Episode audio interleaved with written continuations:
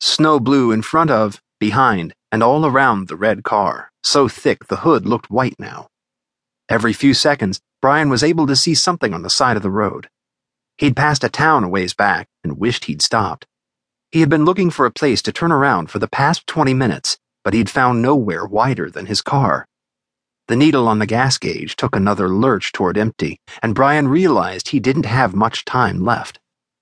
He had to find a place somewhere, somehow, but he saw nothing but white. Occasionally, he saw a fence post by the side of the road, the only indication that he was actually still on the road. His heart pounded louder and louder. Thankfully, the heater continued to pour out warm air, but that was the only saving grace right now. Something green stuck out of the snow on the side of the road. Brian pulled to a stop and leaned over to that side of the car. A road sign and another homemade sign with an arrow pointed down the other street, where he could just make out tire tracks. He took that as an indication that there had to be someone down that way. He made the turn, and the wind changed. It was coming from behind him now, and he could see a little farther ahead of him, but no farther to the side. He kept going and going, hoping to see some sign of life, but the tracks petered out and he had to blaze a trail through drifting snow. Brian knew if he didn't find something soon, he would be totally out of luck. The wind died down and the view in front of the car opened up. He could see the land in front of him, a few trees, and some white mounds off to the left. He hoped like hell those were buildings. Then, just like that, the wind roared back, the opening closed, and visibility got even worse. Brian was barely moving, and the sound under the tires changed as the ride roughened. Brian realized he was off the road and turned the wheel, but he overcompensated. Before he could turn the wheel back, the car started fishtailing back and forth and then spun, and for a few seconds he was going backward. Then the back of the car dropped and came to an abrupt halt, jarring him back and then forward. Thankfully, his seatbelt kept him from hitting the wheel or the window, but he was definitely whipped a little. Shit. Brian breathed and blinked a few times, taking stock to ensure he wasn't hurt. The engine had cut out. He tried to start it again, but though the engine turned over, it just wouldn't start. He was most likely too low on gas.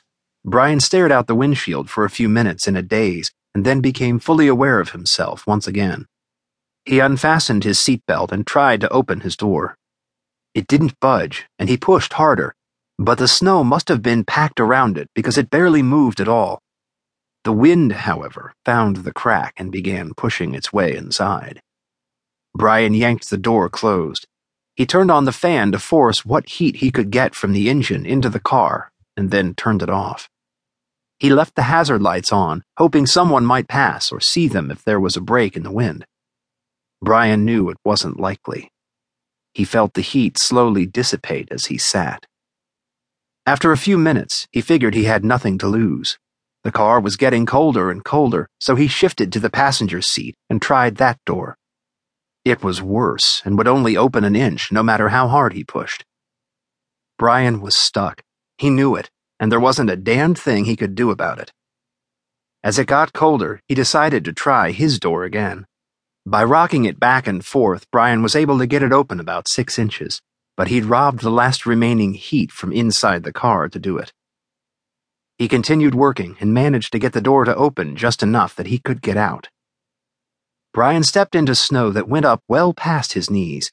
The car had plowed into a snowbank that had been built up from past efforts to plow the road, with light snow on top of heavy.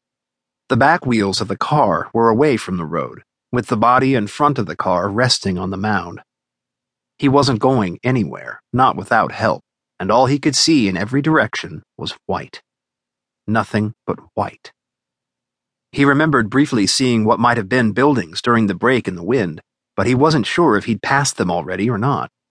His best bet was to get back in the car, try to keep warm, and hope the wind and storm died down soon so someone would see him.